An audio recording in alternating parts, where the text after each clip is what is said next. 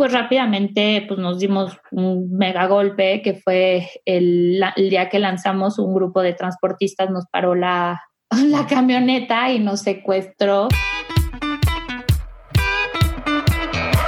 Hola, soy Alex Galvez y esto es Fundadores, el podcast donde me dedico a tener conversaciones con fundadores de startups latinoamericanas para deconstruir sus experiencias, su historia, sus errores y sus aciertos, y así encontrar los aprendizajes y herramientas que tú puedes aplicar en tu día a día.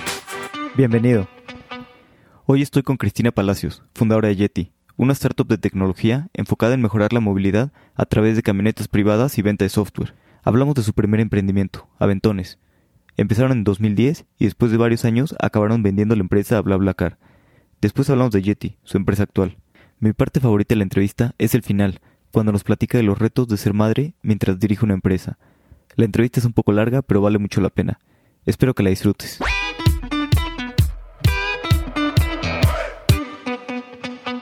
Cristina, bienvenida a Fundadores. Hola. Me gustaría empezar preguntándote cómo empezó tu carrera como emprendedora. Pues, pues realmente como que ser emprendedora no fue algo que, que, que me haya como, ya sabes, decidido volver. Eh, más bien fue como que en la carrera, o sea, yo estudié administración de empresas y durante la carrera como que había pues tal vez tres escenarios a los que te ibas, ¿no? Era como ser gerente de, ya sabes, estilo de una empresa de consumo, irte a un banco y cosas así, trabajar como en la empresa familiar y pues una tercera parte tal vez emprender en nuevos negocios, pero como que era algo que realmente era muy ajeno, ¿no? Entonces pues nunca fue como un escenario muy, o sea, como muy factible para mí. Y, y entonces, eh, pues seguí el caminito normal, ¿no? Me fui a trabajar primero a, a Kraft en el área de mercadotecnia y después me fui a trabajar a un banco y en, como en la banca empresarial y pues como que de repente me dio un día cuenta que, que pues ni una, ni un trabajo ni el otro me habían realmente llenado. Eh, a pesar de que pues había aprendido muchísimo en los dos, como que realmente ninguno de los dos me, me parecía algo que quería hacer toda mi vida. Y entonces cuando estaba en Scotiabank, pues dije, ya, o sea, hasta aquí llegué. Y de un día para el otro, o sea, fue raro, ¿no? Porque incluso sobreviví, esto fue como en 2008, 2009, o sea, sobreviví, o sea, yo, yo, decía que por favor me corran, Entonces, cuando fue lo de la crisis, ya sabes, y decía que me corran porque aquí no estoy contenta y no me corrían, corrían a mí, corrieron a, no sé, 400 personas del banco y a mí no, y decía, híjole, o sea, sería lo mejor que me podía pasar. Y llegó un punto en el que dije, pues no, o sea, no, no puedo dejar que ese tipo de, ya sabes, decisiones externas dicten lo que voy a hacer y decidí renunciar de la nada sin tener realmente un plan como muy estructurado y, y pues eso fue, decidí renunciar y como que replantearme realmente lo que quería hacer, como que nunca había tenido ese tiempo después de la carrera de decidir qué quería hacer, ¿no? Como que pasa, o sea, pues como que sigues ¿Y, el cómo caminito. fue ese paso? Sí, sí, sí, sigues el caminito de prepa, universidad, bla, bla, bla. ¿Y cómo fue uh -huh. ese paso que dijiste, bueno, ya sé lo que quiero hacer, emprender, y ahora emprender en qué? ¿O primero pues salió como la oportunidad todo junto? No, pues más bien fue como decidir qué quería hacer, pero realmente dedicarme el tiempo a pensar en eso, ¿no? Entonces, pues como que me di un mes, creo, en el que pues realmente no trabajaba, pero trabajaba en pensar qué quería hacer. Y entonces como que me di cuenta que quería hacer algo que realmente tuviera pues, un impacto social y que tuviera un beneficio para México en general. Y no fue en ese momento que quise emprender, pero en ese momento decidí irme a trabajar a una ONG para ver pues si iba por ahí, ¿no? Si realmente el impacto lo podía lograr por ahí y sentirme ya bien con mi trabajo y hacia dónde iba. Y pues me di cuenta también muy rápido, estando en una ONG, que pues tampoco iba por ahí, ¿no? O sea que al final, pues querer hacer el bien y tener como un impacto positivo, pues se volvía eh, pues imposible si un día te quedas sin donantes o lo que sea.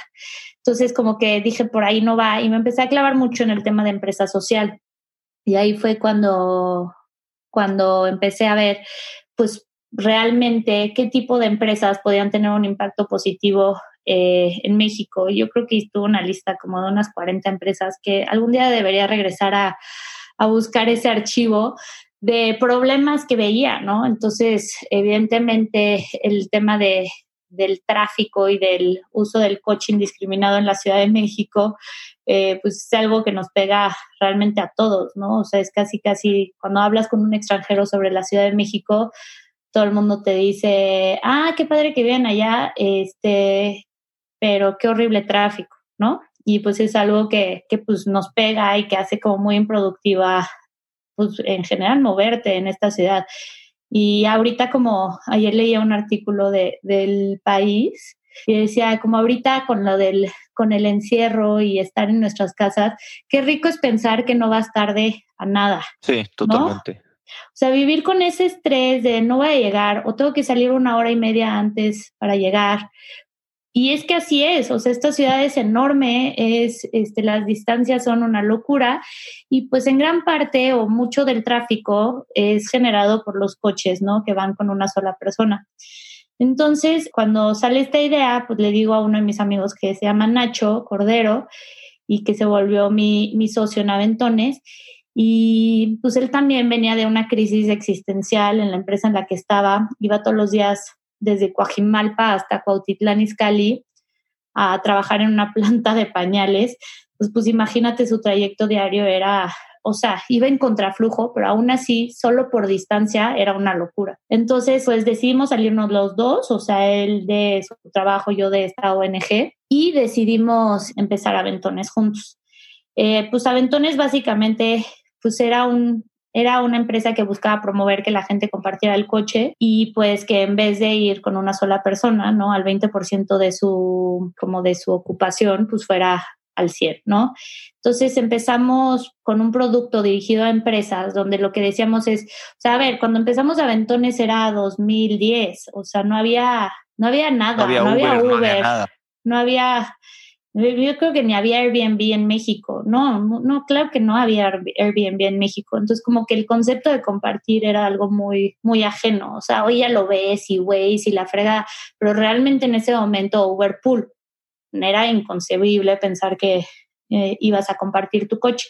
Entonces, lo que decidimos hacer es hacerlo de manera que fuera entre personas de una misma organización y empezamos a vendérselo a corporativos grandes, ¿no? Que pudieran conseguir tener pues muchas coincidencias de personas por zona, ¿no? Porque pues si son 10 en una empresa, pues las probabilidades de que puedan compartir, pues tal vez son dos, ¿no? O sea, ya un, tal vez uno con otro y hasta ahí. Pero una empresa de 500, 1000 personas, lo que sea, ahí sí hay mucha más posibilidad de que haya coincidencias. Entonces, este, empezamos pues por ahí de octubre de 2010 y pues caímos como en buenas manos con uno de, de mis socios, que sigue siendo socio mío, con Alberto Padilla, de una empresa que se llamaba Inc. y dijo que le encantaba la idea y que quería y que, nos y que quería ser socio. Entonces, como el esquema que, que, definimos con ellos es que ellos eran nuestros socios tecnológicos y nos iban a hacer como nuestro primer producto y Nacho y yo íbamos a hacer el negocio. Y aquí, y aquí, después evolucionaron un poco el producto, ¿no? De atender primero solamente a las empresas, sacaron después un producto eh, directo al público. Sí, eh, digo, esto fue todavía mucho después, ¿no? O sea, primero sacamos, eh, lanzamos aventones en otros países y posteriormente, pues siempre pensamos que, que la venta B2B era como un proceso demasiado tardado y demasiado complicado, ¿no? O sea, una venta podía durar entre seis meses y dos años incluso, y para que se concretara. Y la verdad es que, pues, era, o sea, pues no, no, era demasiado, pues demasiado complicado estar escalando de esa forma. Y entonces decidimos lanzar un producto que ya estuviera abierto al público y se llamaba Rides. Entonces, básicamente lo que hacíamos era lo mismo que Aventones, pero estaba más enfocado a compartir viajes con, con desconocidos. Podías compartir dentro de la ciudad o entre ciudades. Entonces, en ese momento empezamos a trabajar con muchos festivales, eh, me acuerdo en ese momento, por ejemplo, el Corona Capital nos puso como uno de sus proveedores de, de, no proveedores, pero éramos como una de sus formas de llegar al corona y así trabajamos con varios eventos para irlo creciendo. Esto fue por ahí de 2012, ¿no? Empezamos con, con Rides. Y pues la verdad es que fue un producto siempre como, o sea, con mucho potencial, pero se quedó muy chiquito en el sentido de que ya nunca pudimos desarrollarlo a su, a su potencial, porque como en 2014 llegó una empresa que se llama BlaBlaCar, que había recibido una ronda de inversión muy grande y como que en ese momento decidió lanzar en países en desarrollo. Y, y un poquito antes de que los comprara BlaBlaCar, cuando abrieron en otros países, ¿cómo fue que decidieron expandirse a otros países y después hacia qué país expandirse? Primero fue Chile, se dio de manera un poco natural porque había un programa que se llamaba Startup Chile, nosotros fuimos la segunda generación y te daban como todas las facilidades y la verdad es que lo, hicieron como muy bien. Había pocas empresas, una que hayan sobrevivido y dos que fueran empresas realmente empresas reales y no un proyecto de un estudiante que nada más quería irse a vivir seis meses a Chile a ver qué onda pagado. Pero la verdad es que nosotros logramos hacerle, o sea, sacarle mucho provecho a esa experiencia y Chile fue el primero. Y posteriormente se daba un poco más con, conforme a las, o sea, lo que nos iban pidiendo o cómo iban saliendo oportunidades, ¿no? Tal vez un cliente que tenía operaciones en Chile quería lanzar en Argentina o en otro lugar. Y entonces también lanzamos en Perú con la ayuda de una empresa que se dedicaba básicamente, o sea, no teníamos una estructura como tal en Perú, pero se dedicaban a hacer la venta y ya nosotros desde México administrábamos todo. Entonces fueron Perú, eh, la verdad es que ni me acuerdo, Argentina, Chile y no, y no sé si Colombia. Creo que Colombia, ¿no? Sí. Buenísimo. Y cuando los compró eh, BlaBlaCar, ¿cómo, ¿cómo fue la venta? Eh, primero empezaron, llegaron directo y los querían comprar o no sé, tal vez intentaron hacer un partnership antes o este tipo de cosas o cómo fue todo este proceso? ¿Fue rápido? ¿Fue lento? Pues no, o sea, fue lento, fue un proceso que duró alrededor de seis meses entre pláticas iniciales y ya concretar. Ponle tú que empezó en junio 2014 y ya se cerró en enero 2015. Entonces, al principio era más bien como una plática muy amena de qué están haciendo, cómo lo están haciendo y pues era compartir un poco experiencias y posteriormente ya dijeron pues que están interesados en comprar. Eso es un modelo que ellos pues habían hecho mucho, habían ah, comprado en otros países, en Italia, en Alemania, otras empresas de, de ride sharing. Entonces como que ya era un modelo que ya tenían muy como muy armado. Y pues es un esquema que les gustaba en el sentido de que eran como acquihires, ¿no? Entonces pues compras la empresa y pues te quedas con el equipo. Y sí, fue, pues yo estuve un año a mí realmente, pues lo que me gusta es emprender y ahí me sentí un empleado más. O sea, fue un proceso como muy, fue un proceso muy padre porque al final, pues el, el todo el proceso de la venta, eh, pues el unirte a otro equipo, conocer como pues otra cultura de trabajo, etcétera, pues todo ese proceso fue súper interesante. Pero al final como que se volvió un punto, o sea, una posición donde pues de ver todo, ya sabes, a nivel como estratégico, de repente empezar a enfocarte en una sola parte del negocio y pues como que eso, la verdad es que ya no me, no me encantaba y no representaba como un gran reto para mí. ¿Y cómo fueron las condiciones que los compraron? ¿Fue all cash, eh, equity se tenían que quedar un tiempo después de que los compraran, como decías que era una acquihire, el equipo se tenía que quedar este, algún tiempo ahí trabajando. Para sí, era una acquihire, entonces nosotros pedimos una proporción de cash y una proporción de stock. Y creo que fue una buena decisión al final. Yo al final, y ni mis socios ni nadie, o sea, yo por, por ahí de mayo 2016, yo ya no estaba dentro de la empresa y ya estaba hablando con mis actuales socios de Yeti, pero eh, mis socios se quedaron hasta octubre de 2016 y fue un proceso muy raro porque mm, decidieron cerrar todas las oficinas de países en desarrollo. Entonces habían lanzado más o menos al mismo tiempo México, Turquía e India. Y al mismo tiempo decidí, la única oficina que también abrieron, pero un poco posterior, fue la de Brasil. Y esa es la única que sigue decidieron, o sea, yo creo que igual y se dieron cuenta como de, fue un tratar de crecer demasiado rápido las operaciones y pues ahí sí los detalles no tengo idea, otra vez yo ya no estaba ahí, pero sí fue un proceso muy, muy, muy raro, ¿no? O sea, pues sigue teniendo operaciones, pero todo de manera remota, ¿no? Entonces ya no tiene pues toda la parte como padre que tenía BlaBlaCar en ese momento, pues que tenía los embajadores, que había como el BlaBla Tour, que se iban por todos los diferentes estados, este, y se empezó a hacer como, y pues ya, o sea, lo mínimo desde Francia y, y, pues aún así puedes usar BlaBlaCar y creo que hay ciertas rutas con mucha eh, oferta estilo México-Querétaro. Eh, ahí hay todavía muchísimo movimiento y pues sigue siendo una, o sea, tengo gente que trabaja en Yeti que solo viaja en BlaBlaCar, por ejemplo, a Querétaro a visitar a su familia. Y porque es mucho más barato que, el camión y conoces a gente, etcétera. Claro, no, y debe de haber sido una, una, experiencia muy bonita, pues todo el proceso, ¿no? De llevar una, desde crear la empresa hasta, hasta venderla, ¿no?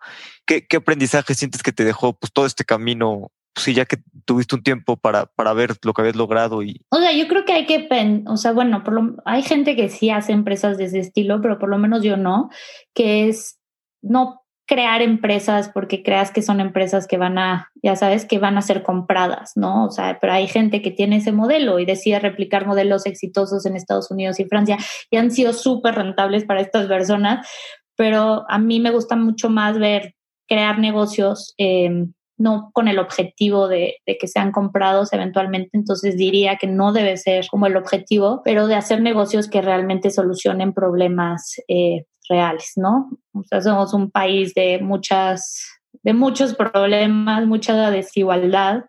Y, entonces, y pues el gobierno no se da abasto, evidentemente, ni con servicios de transporte, este, ni con, pues de todo. O sea, pues hay servicios súper básicos que hoy no se cumplen y entonces, ¿cómo pueden los emprendedores resolver ese tipo de problemas?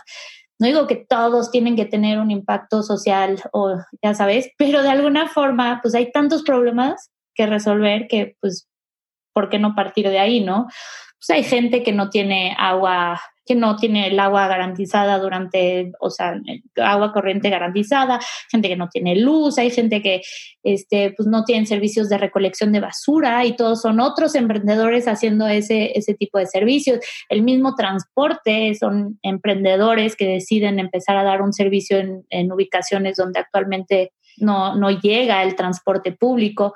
Entonces, como que la verdad es que hay muchísimas cosas que hacer y, entonces como nunca crearía una empresa con ese fin. Pero ese es mi aprendizaje y creo que está bien, está bien hacerlas por, por eso, o sea, si eso es lo que quieren, ¿no? Eh, también creo que es importante, pues en procesos de, de venta, pues también tener como mucha pues buscar dentro de lo posible. Y esto yo creo que sería algo como para socios, como para un caso de acquihire, pero tratar de extender la etapa de coqueteo en el sentido de poder ver este, si realmente hay como un buen fit antes de hacer compromisos a largo plazo. Otra vez, por eso digo que también puede ser a nivel socios, donde pues tratar de trabajar antes, ver que qué tan productivos son, cómo, cómo se complementan, etcétera. También creo que, o sea, sí es bien importante que como que la cultura de trabajo sea la misma, ¿no? No digo que la de BlaBlaCar no fuera para nada, nada más es como son aprendizajes, pues que te vas dando cuenta y, son cosas que te tienes que realmente fijar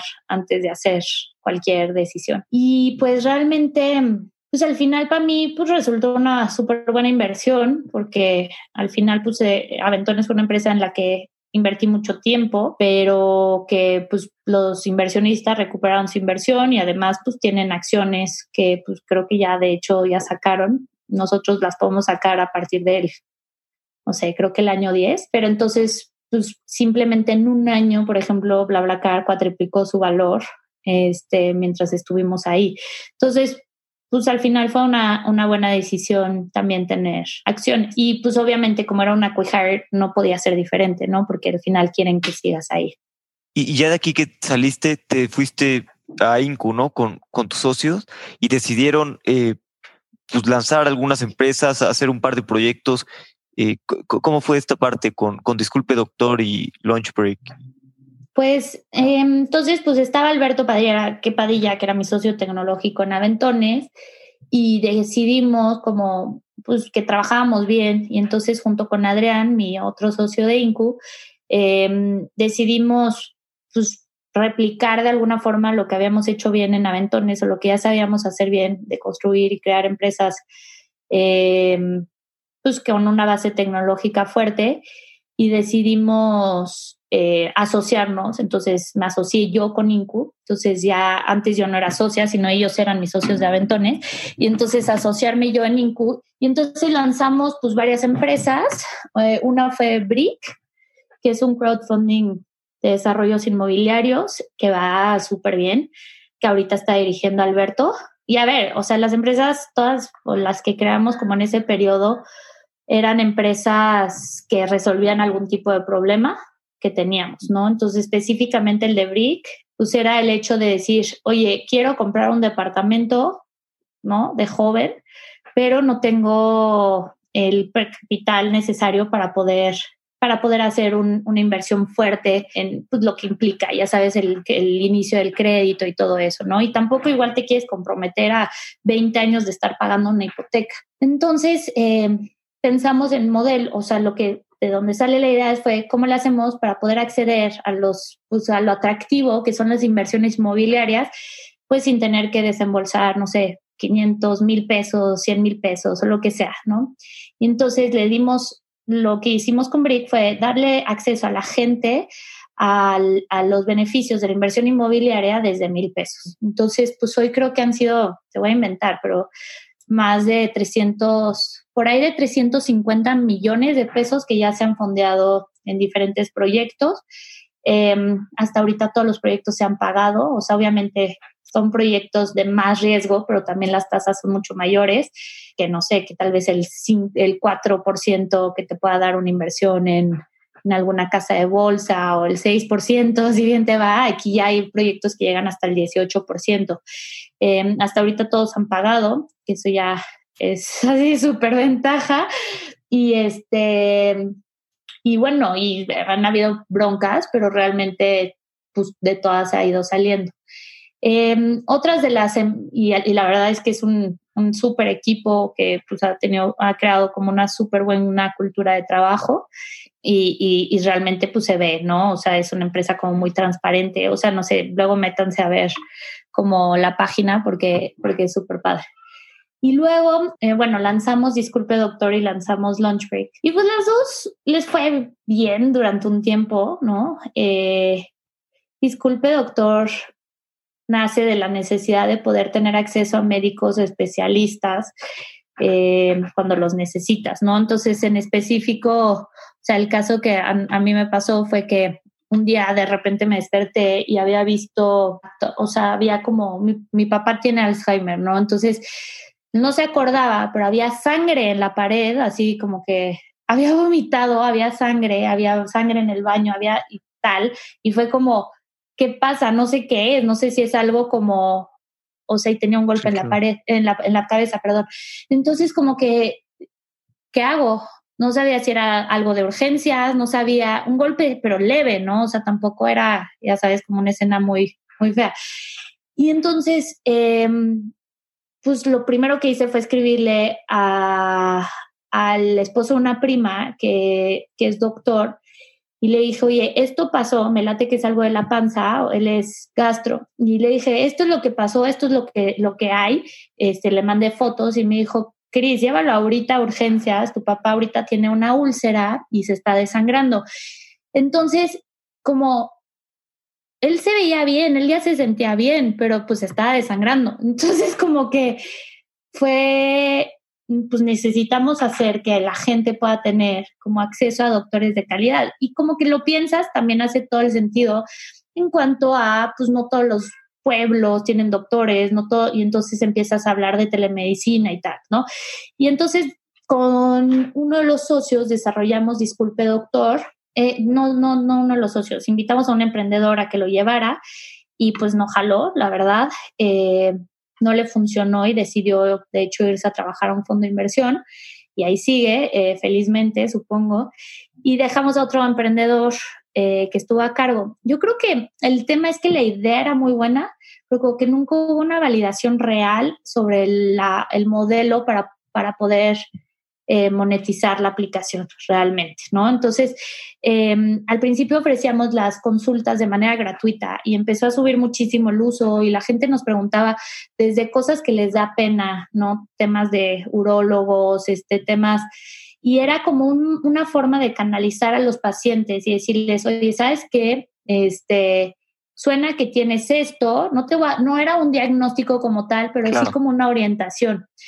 Y era súper, o sea, era súper útil. O sea, tenemos cosas, otra vez, cosas que les da pena contarle a un doctor en persona, otros, por ejemplo, que era más por el lado de, eh, pues, que estás en ese momento, estoy tomando estos antibióticos, puedo tomar esto, ya sabes, y ese tipo de cosas como que también están como en el momento. Y cuando era gratis estaba perfecto, pero donde costó trabajo fue lograr como un modelo de, monetizarlo. Yo siento que aquí no éramos ninguno de los socios de Incu llevándolo, ¿no? Y siento que eso también afectó, porque siento que, les faltó como esa hambre a los emprendedores de llevarlo y de poderlo, ya sabes, como de estar probando, iterando y tratar de, Sí, tal vez empujarlo más tiempo y con más experimentos hubiera podido hacer algo. O sea, yo estoy segura que se lo vemos, o sea, se lo hubiéramos podido vender a una farmacéutica o no sé, o sea, yo creo que había muchísimas posibilidades que no, no se exploraron y que al final, o sea, podría ser un white label que no sé, tal vez una farmacéutica pudiera dar a sus clientes, eh, tal vez podría ser un, o sea, realmente la tecnología estaba hecha para que pudieras dar clases no clases, pero para poder hacer consultas, imagínate, eh, y podías hacerlo por chat y lo podías hacer por video. O sea, imagínate lo útil que hubiera sido hoy en día, ¿no? Que todos los doctores no, están dando consulta virtual, eh, psicólogos, eh, todos esos, realmente la tecnología no era solo para doctores, era para el uso, pero pues podría, esta misma tecnología se hubiera podido usar para, no sé, chats, de, incluso si luego le metías como la parte más inteligente y poder hacer eh, preguntas primero, estilo, eh, ¿cuánto pesas? Eh, ¿Cuántos años tienes? Ya sabes, como primero de diagnóstico para después ya empezar, darle al doctor toda la información para después hacer la consulta. Eran cosas que podían salir y se podrían haber hecho muy fácil. La verdad, nosotros no podíamos, cada quien, o sea, de los socios ya estaba en sus negocios y siento que les faltó como esa ambición o esa hambre a los emprendedores. Sí, no, ¿y no crees que tal vez estuvieron eh, demasiado temprano en la curva? Porque la gente todavía no se animaba a pagar por cosas virtuales, ¿no? No le veía como ese valor. Sí, yo creo que sí. O sea, yo creo que también, sí, o sea, nos adelantamos en muchas cosas. Aventones también, o sea, Aventones hubiera sido mucho más exitoso eh, cinco años después, pero eso nos pasa por, no sé, pues por, verle potencial a cosas muy, muy locas para, para nuestro mercado.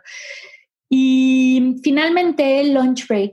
Lunch Break básicamente era un sistema eh, donde lo que queríamos era hacer el comer en tu oficina, pues es una, es una flojera, ¿no? O sea, es pues, las opciones que tienes de fondas y todo eso, pues por lo menos a mí sí me gustan, pero uno de mis socios decía que no soportaba como la comida con grasa y así y, no les gustaba como el sabor. Entonces, la idea de Lunch Break era poder ofrecer eh, comida súper accesible y donde tú escogías qué querías al estilo fonda, pero pues con un nivel más arriba a la fonda. Pero el costo era similar, ¿no? Entonces, la idea era que tú pudieras programar tus comidas de la semana y siempre tenías tres opciones de eh, entrada, comida y postre, por decir, o acompañamiento.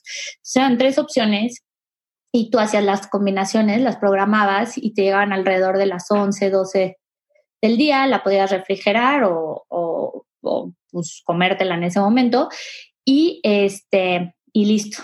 Yo creo, o sea, no, no otra vez, no tengo mucha esta empresa tampoco la llevamos nosotros, la llevaba uno de nuestros, nuestros socios, de, digo, otro emprendedor, perdón. Y la verdad es un, es un súper buen emprendedor, es súper inteligente pero creo que al final hubo problemas entre los dos socios operativos, como tal vez uno era un perfil demasiado arriesgado y el otro un perfil demasiado conservador, como que no hubo buen fit ahí.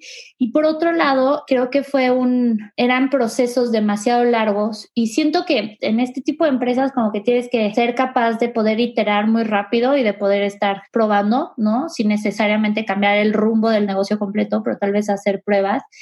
Y creo que tal vez igual en ese proceso era demasiado lento para reaccionar, ¿no? En la empresa, ¿no?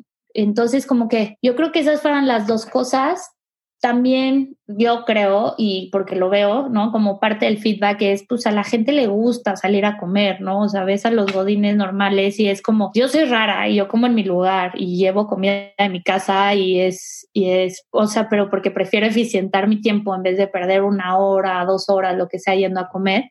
Pero pues a la gente eso es algo que le gusta, el poder salir, ver el sol, este, caminar un ratito, estirarse. Yo literal no me paro así de mi silla durante todo el día.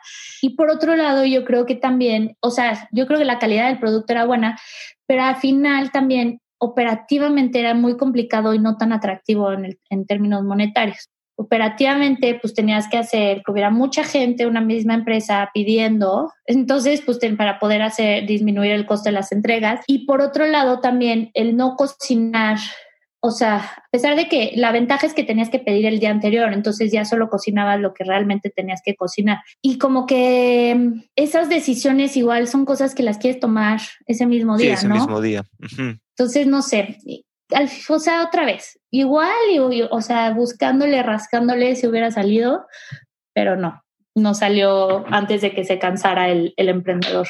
¿Y, qué aprendizajes te dejó esto de hacer proyectos distintos, pero en los que tú no estabas tan involucrada, sino que más bien traían un emprendedor y él lo hacía? Porque pues, es diferente, ¿no? Cuando tú llevas el timón y tú llevas todo a, estar como en, la banca. O sea, pues en principio suena bien, ¿no? O yo creo que mucha gente, hay mucha gente capaz de emprender, ¿no? Entonces, y de, de poder sacarlo.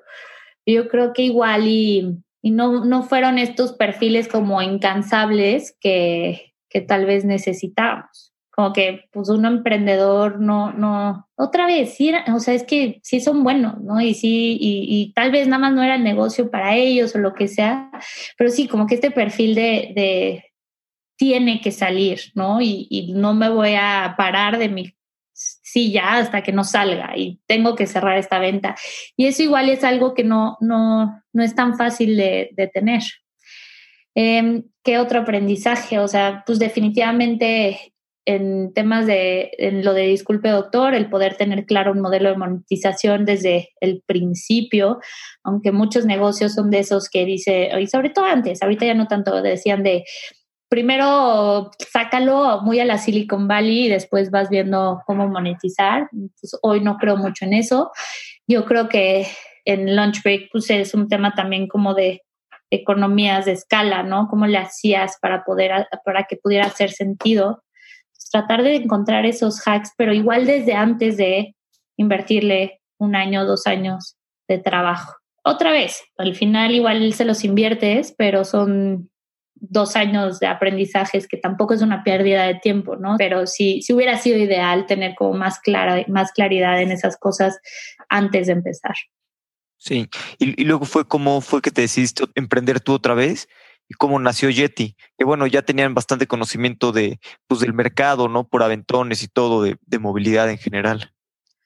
Pues en Yeti, nosotros en, en, Aventones lanzamos un producto que fue más como un experimento que se llamaba Vanpool MX y lo que decidimos fue hacer eh, una prueba piloto para que la gente pudiera irse en una van algo que, que siempre pensamos en Aventones es que los Aventones están muy bien, ¿no? Y en principio, en teoría, son suenan muy lógicos y fáciles de hacer. La cosa es que eh, en la práctica son más complicados. Eh, la gente tiene diferentes planes, la gente pues un día no necesariamente quiere regresarse a su casa y pues tal vez deja plantados a cuatro personas. Entonces como que la parte donde no es un chofer profesional que está dedicado a eso hace que pueda ser bastante complicada la logística. Entonces como que decíamos, bueno, ¿qué pasa si ponemos a un chofer profesional que lleva y traiga a la gente a sus empresas? Entonces nació ese producto y con la venta de aventones lo dejamos eh, pues al aire. Entonces, en no me acuerdo fue, 2016, llega Onésimo, mi socio, y me dice que, que, me, que lo ayude.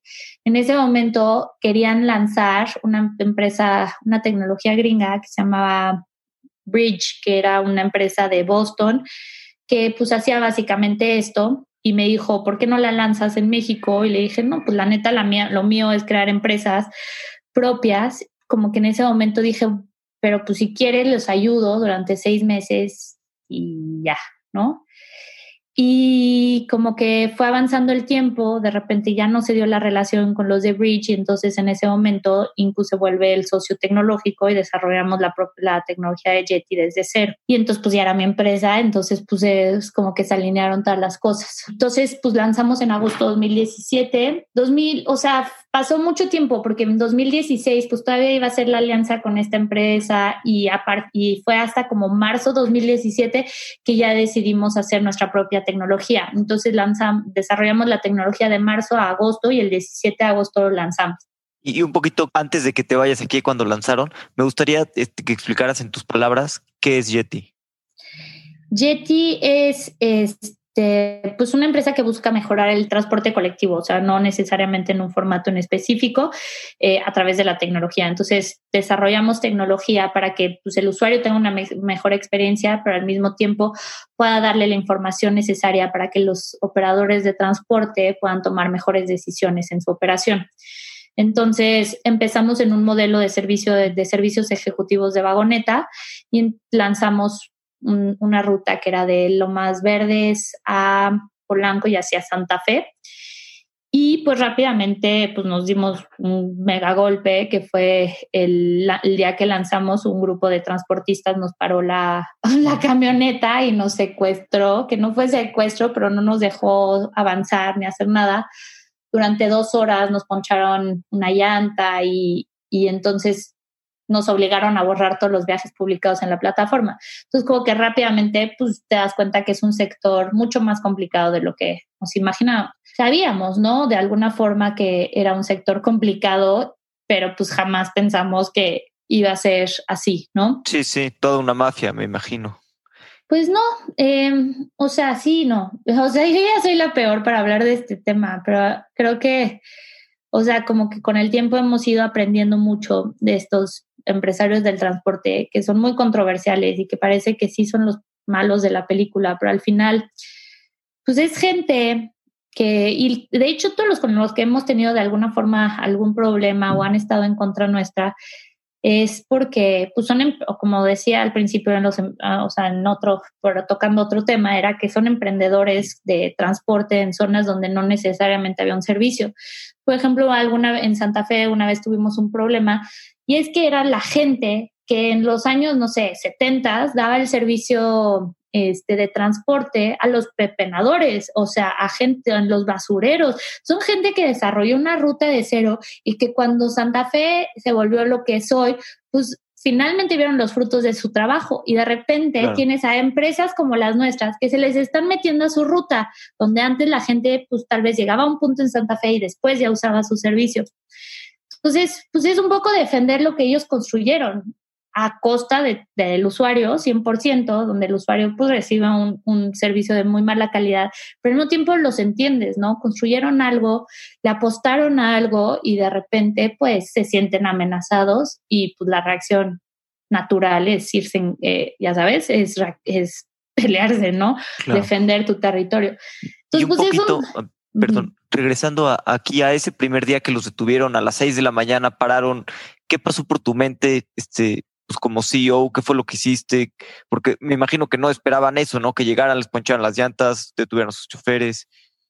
Pues lo más importante para nosotros, o sea, nosotros íbamos en las vagonetas, entonces, pues al final los choferes que teníamos en ese momento son, eran también eh, chofer y los que seguimos teniendo, muchos vienen de, del transporte público y ellos son los que se bajaron como a ver pues, que todo estuviera bien. Em, o sea, yo creo que pues lo principal era pues la seguridad, entonces tuvimos que cancelar y avisarle a todos los usuarios que, que ya no íbamos a llegar, entonces que no que buscaran formas alternativas para llegar a sus a sus trabajos. Pues a las 6:50, o sea, y no no fue algo que como que en ese momento se fue dando, pero sí es algo como súper delicado, pero tuvimos que avisar a esa hora que tal los que sí habían reservado realmente el viaje y no eran transportistas, este, pues supieran lo que estaba pasando. Entonces, en primer lugar, que los usuarios, que los nuestros choferes, los que estaban en las vagonetas, estuvieran seguros. Em, tres, pues la verdad es que no podíamos poner en riesgo a nadie, entonces pues sí borramos todos los viajes de la plataforma que estaban publicados porque pues no podíamos correr el riesgo de que de que los volvieran a parar, por lo menos ahí éramos nosotros, eran Éramos Onésimo, yo, Diego, que era el director de operaciones en ese momento, y un gringo que estaba aquí de visita. Imagínate, o sea, imagínate lo que le pasó por la cabeza, algo así como de por sí difícil para nosotros, pero imagínate para un gringo que se tope con, pues eran que unas 20 transportistas con, pues pues agresivos, este, que se querían subir a la camioneta, pero hasta eso bastante respetuosos, ¿no? O sea, cuando les dije, aquí no se suben, se bajaron de la camioneta. Entonces ya, este, o sea, sí, sí estuvo muy, o sea, no, no, no jamás te pasa por la cabeza qué hacer en ese momento. Pero bueno, entonces hicimos eso y posteriormente mi socio se sentó a dialogar con ellos. Entonces, como que a raíz de eso empezamos a encontrar un chorro de cosas y un chorro de oportunidades dentro de ese mercado existente.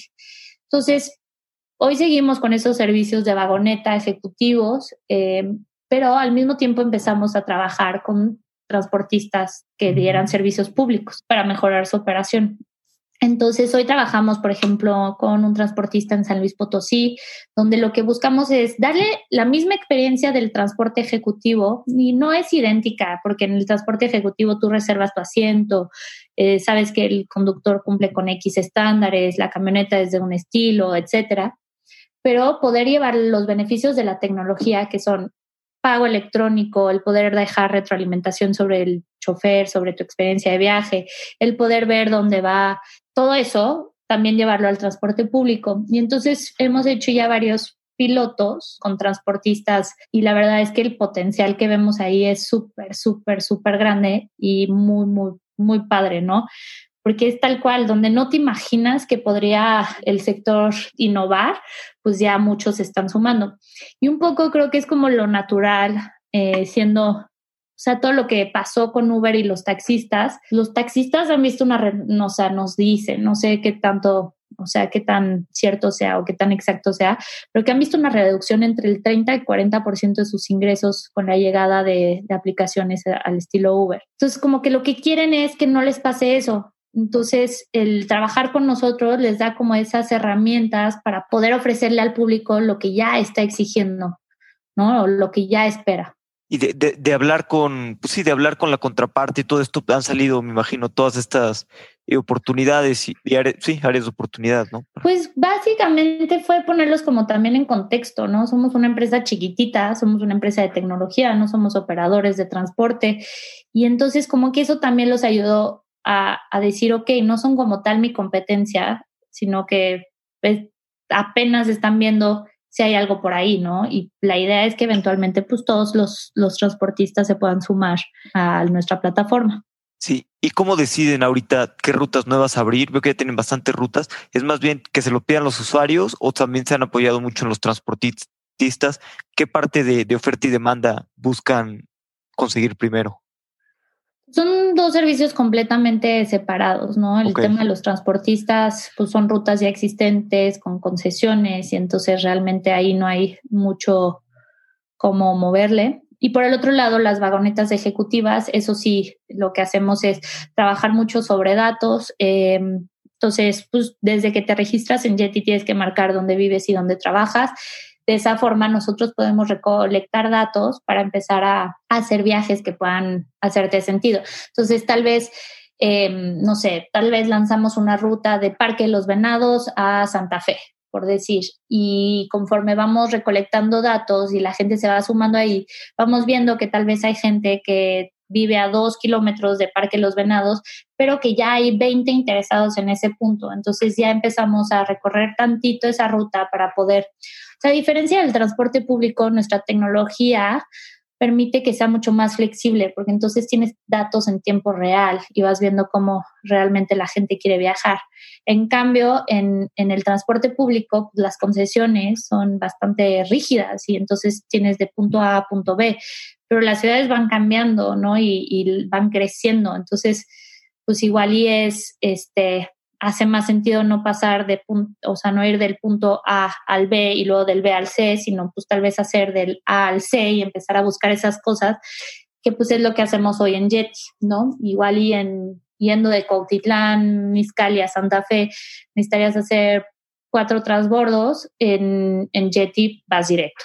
Claro, ¿Y, cuáles han sido algunos de los retos más grandes que han tenido conforme van eh, creciendo la operación y, y todo? Pues yo creo que mm, encontrar modelos que hagan sentido para todos, tanto para Yeti como para los transportistas, eso es importante. Yo creo que uno de los retos también, sobre todo en el transporte público, es cómo convences a un sector como muy, muy resistente al tema de la tecnología. O sea, saben que la necesitan, pero al mismo tiempo desconfían mucho de ella. Entonces, poder sumar a ese sector y pues no sé qué más retos quieres que los de los transportistas con los que, con los que hemos tenido que lidiar pero, pero sí, entonces yo creo que también algo igual y más a nivel como empresa es equilibrar el crecer la empresa, ir profesionalizando la empresa, pero no crecer demasiado al grado de que ya no, ya no eres tan flexible y por otro lado, pues seguir manteniendo lo que somos, ¿no? Que es una empresa de tecnología y no una empresa de, de operaciones, ¿no? No, no tenemos transporte.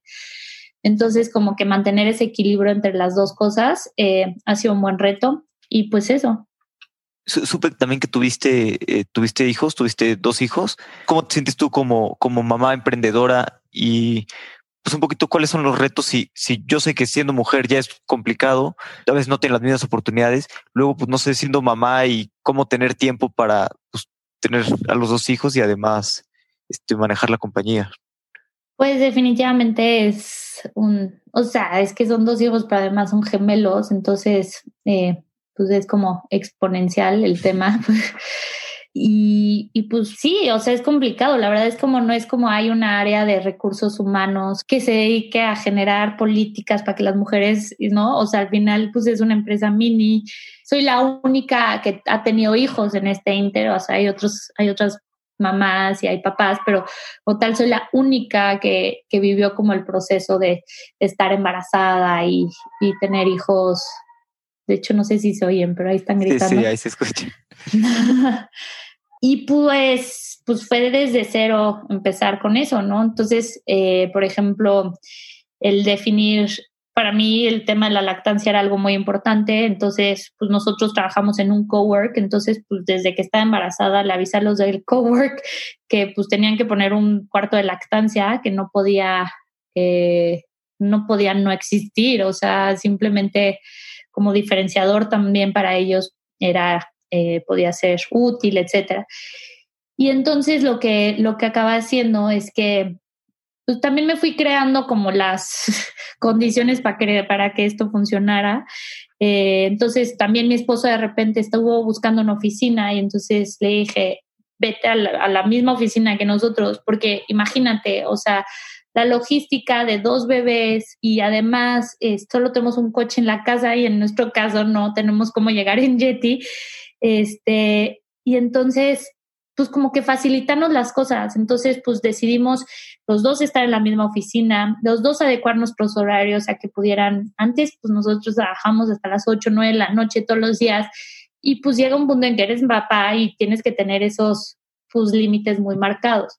Entonces, durante los primeros ocho meses de la vida de los bebés, nos los llevábamos a, todos los días a la oficina y tenían una, una persona que los cuidaba en esos momentos y yo también pues era padre porque tenía la oportunidad de seguir eh, dándole leche y además pues como que no, no teníamos ese, ese sentimiento de abandoné a mis hijos que pues es muy común en, en las mamás, ¿no? Y pues eso nos funcionó súper bien. A raíz de que ya no lo llevé a la oficina, porque obviamente ya eran mucho más grandes y ya no tenían, y pues ya son imparables y tremendos, pues entonces empecé yo a ser muy disciplinada también en mis horarios para poder pasar también tiempo con ellos. Entonces yo creo que tienes que como que crearte estas condiciones cuando tiene, yo por lo menos tenía la oportunidad de hacerlo, este, pues siento que personas que trabajan en empresas pues son, es necesario que lo empiecen a exigir y lo empiecen a pedir. O sea, tengo amigas que trabajan en, en empresas enormes, enormes, de miles, miles, miles de empleados no tienen un cuarto de lactancia. ¿Sabes a dónde se van a sacar la leche? Al baño, sobre un excusado o en el coche, en el estacionamiento. O sea, es una locura.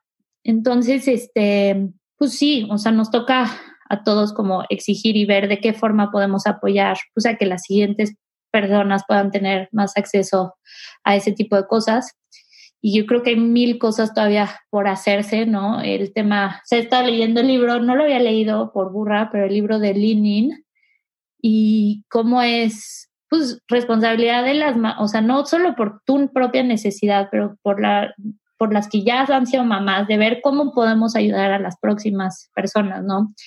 Este, creo que hay esquemas de trabajo que deberían de, de adecuarse mucho más a las mamás y porque también se parece, hay una gran pérdida en, las mujeres, en la fuerza laboral porque las condiciones de, de, de, ser mamá y de trabajar pues se vuelven muy insostenibles y más en una cultura como México donde, donde está mal visto irte a la hora a tu casa, ¿no? O sea, cuando yo trabajaba en un banco, mi jefa tenía dos hijos, uno recién nacido, se iba a las 10 de la noche ¿Y qué hizo? Acostumbró a sus bebés a dormirse a las 11 de la noche para verlos durante una hora. O sea, ya sabes, y es que así es la cultura en México. No, o sea, es mal visto hacer espacio, ir hacer tu trabajo en las horas que, o sea, las horas nalga cuentan más que el trabajo eficiente.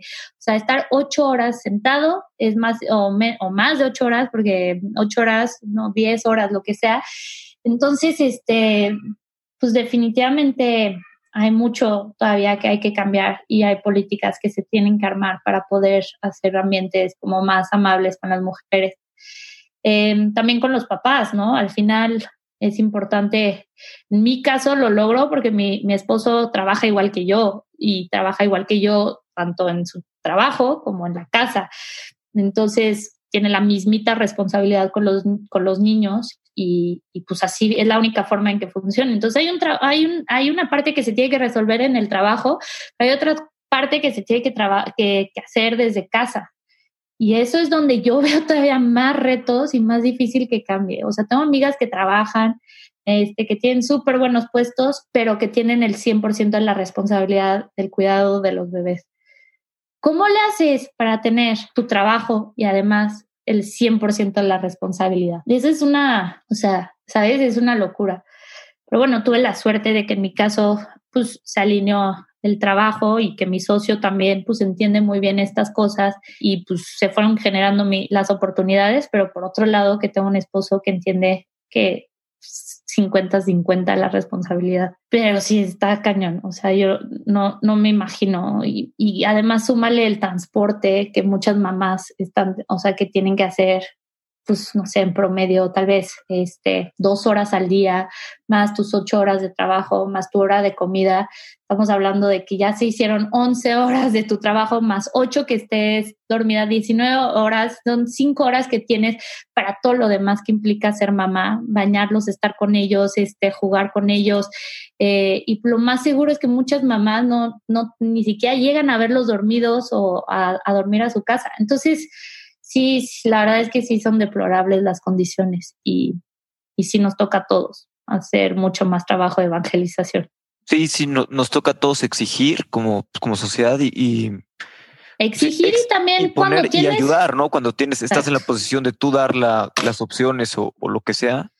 Ah, bueno, y también en la empresa decidimos no solo tener una política de maternidad, que pues esa por ley también la tienes, pero también tener una para paternity, ¿no? Entonces, eso también es, es importante, ¿no? La ley, por ley tienes dos semanas, digo, tienes cinco días y lo que hicimos fue agregar dos semanas para que puedas también estar ayudando desde, desde casa, o sea, dos semanas más a, tu esposa, pero también dos semanas opcionales, entonces al final se vuelve un mes que puedes trabajar desde casa. Entonces, dos semanas eh, de vacaciones y dos semanas adicional para home office y poder estar más tiempo con tu, con tu bebé porque luego también no dimensionamos, ¿no? El papá, como que juega un, un, un, un rol súper importante las primeras semanas y pues que la mamá necesita también recuperarse, ¿no? Sí, sí, exacto. También ese tiempo para que pues, pueda, pueda apoyar a la mamá, pueda estar con los hijos, pueda todo, ¿no? Y como dices, pues desde la ley, este, pues a los hombres se les da muy poco tiempo, ¿no? De, de paternidad, cuando pues debe ser más presente para apoyar pues, a la pareja y a la familia. Exacto. Y ahorita con, con todo lo del COVID, bueno, el mundo está cambiando y, no va a ser el mundo igual el mundo al que abramos que el que estaba antes. Ahorita, pues ustedes uno de los sectores más afectados, son transporte. Eh, ¿Qué han hecho ahorita para, pues para ayudar en la situación y no verse tan, tan afectados con, con esta pandemia? Pues yo creo que no, no, no creo. A ver, nos fue muy mal. Eh, a partir de la segunda quincena de marzo nos fuimos a cero de ventas en temas de transportes ejecutivos. Eh, el tema de transporte público pues fue bajando más lentamente, pero aún así pues empezaron políticas y cosas que decían ya, hasta aquí. Entonces, definitivamente nos pegó muy, muy fuerte, pero pues yo creo que dentro de todo como que como organización, pues obviamente necesitas como tener esta resiliencia y poder actuar de manera rápida. Y gracias a que somos una estructura muy eh, flexible y otra vez como que traemos eso en, el, en nuestro en cómo estamos hechos, pues pudimos eh, avanzar. Entonces, o sea, cambiamos nuestro modelo de ser un modelo exclusivamente abierto al público, ¿no? Donde cualquiera reserva sus asientos, etcétera, y donde la venta B2B era muy chica. Ahora, pues toda nuestra operación es casi venta B2B y estamos apoyando a diferentes empresas a darle servicios estilo a distribuido a gente que hace no detergentes, este desinfectantes, a tiendas de autoservicio les estamos dando servicio para que la gente que necesita llegar a trabajar lo haga de una manera mucho más segura. Muchos están también siendo afectados porque hay una reducción en las, las estaciones y todo eso, entonces pues necesitan ofrecer el transporte. Entonces, por un lado, pues empezamos a hacer las ventas B2B y por otro lado, eh, decidimos hacerlo de apoyar a diferentes organizaciones para poder ser su medio de transporte para llevar a los diferentes hospitales insumos y comidas. Ahorita trabajamos ya creo que con seis organizaciones. Em, hay unas muy padres, una que se llama Comida Solidaria, que básicamente son 15 chefs eh, que se están turnando todos los días de preparar comidas para llevarlos al INES y al Hospital Siglo XXI, por ejemplo, y creo que ya están preparando alrededor de 250 comidas diarias. Y, una organización, una empresa que se llama Yolcan, pone la comida, eh, bueno, pone los insumos, los chefs la preparan y, y, nosotros lo llevamos. Y eso ha estado increíble porque es como, por un lado, pues el restaurante sigue generando una parte. La Yolcan, que es una, es una empresa que, que, hace, que cultiva en Chinampas, en Xochimilco, permite que, sus, que su gente siga trabajando. Y al mismo tiempo Jetty, que ofrece el transporte, le sigue dando trabajo a sus choferes y operadores de transporte. Y, y al mismo tiempo los usuarios de Jetty están apoyando esta causa. Entonces, como que todo nos escribían los usuarios de cómo les apoyamos, cómo decían, tomen mi saldo y cosas así, el saldo que tenían en su cuenta, este, pero en vez de eso como que decidimos empezar a buscar, o sea, buscar esquemas donde todos ganáramos por ejemplo, hoy salimos dos, o sea, dos proyectos de los que estamos apoyando salieron hoy en el Reforma, literal en la portada, o sea, increíble. Uno, por ejemplo, tenemos otra asociación donde estamos recolectando bicicletas de donantes y las llevamos a reparar y después hacemos las entregas a doctores que pueden llegar en bicicleta a trabajar y pues toda esta logística nos encargamos, porque luego no pensamos en esas cosas cuando haya, hay apoyos y es así, no la despensa, pero otra vez, el transporte es como básico para poder llegar a esa gente. Y pues eso, o sea, sí, definitivamente nos ha afectado. Eh, ah, hay otro proyecto increíble que estamos haciendo eh, ahora para transporte de personal indispensable en el municipio de San Pedro. Ahora sus empleados van a, a poder reservar a través de Jetty eh, sus viajes y poder llegar todos los días. Y es un proyecto pues increíble porque incluye un recorrido también por hospitales, entonces, o por la zona de hospitales, entonces para que la gente, entonces viene de ciertos puntos de, de, Monterrey y llega a San Pedro y dentro de San Pedro ya da como un circuito en la zona de hospitales y de los diferentes pues, las diferentes sedes del municipio.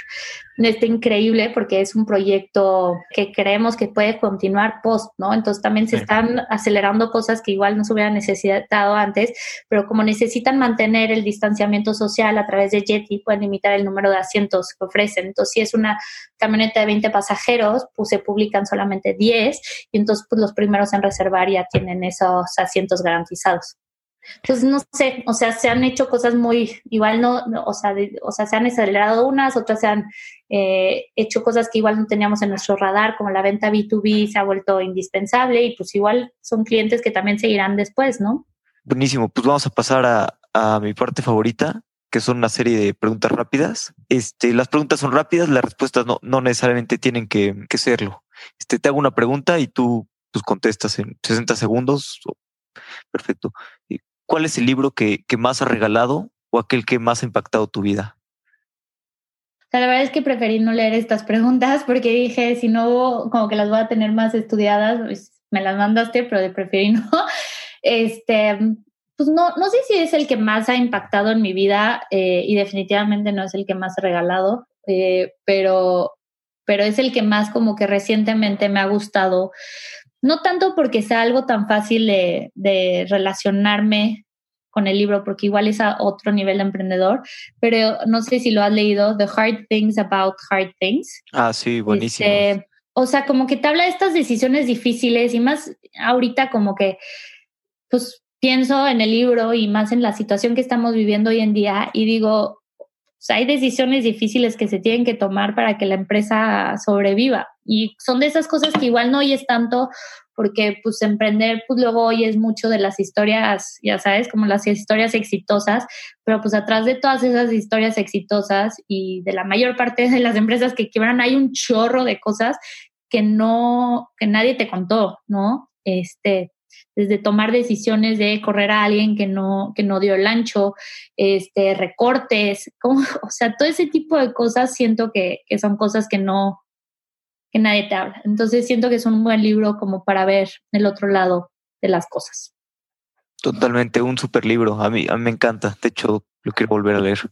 ¿Qué creencia o hábito has cambiado en los últimos cinco años que ha mejorado drásticamente tu vida?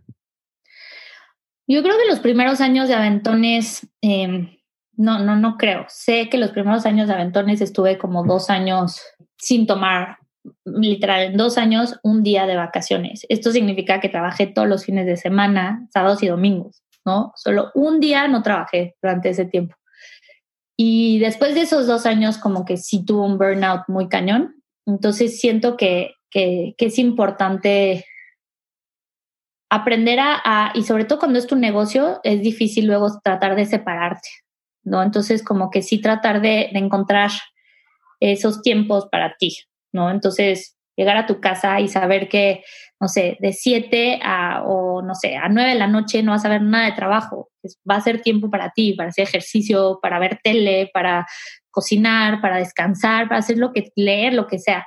Entonces, como que sí tratar de, de, tener muy claro que también descansar es, es importante para poder desempeñarte bien.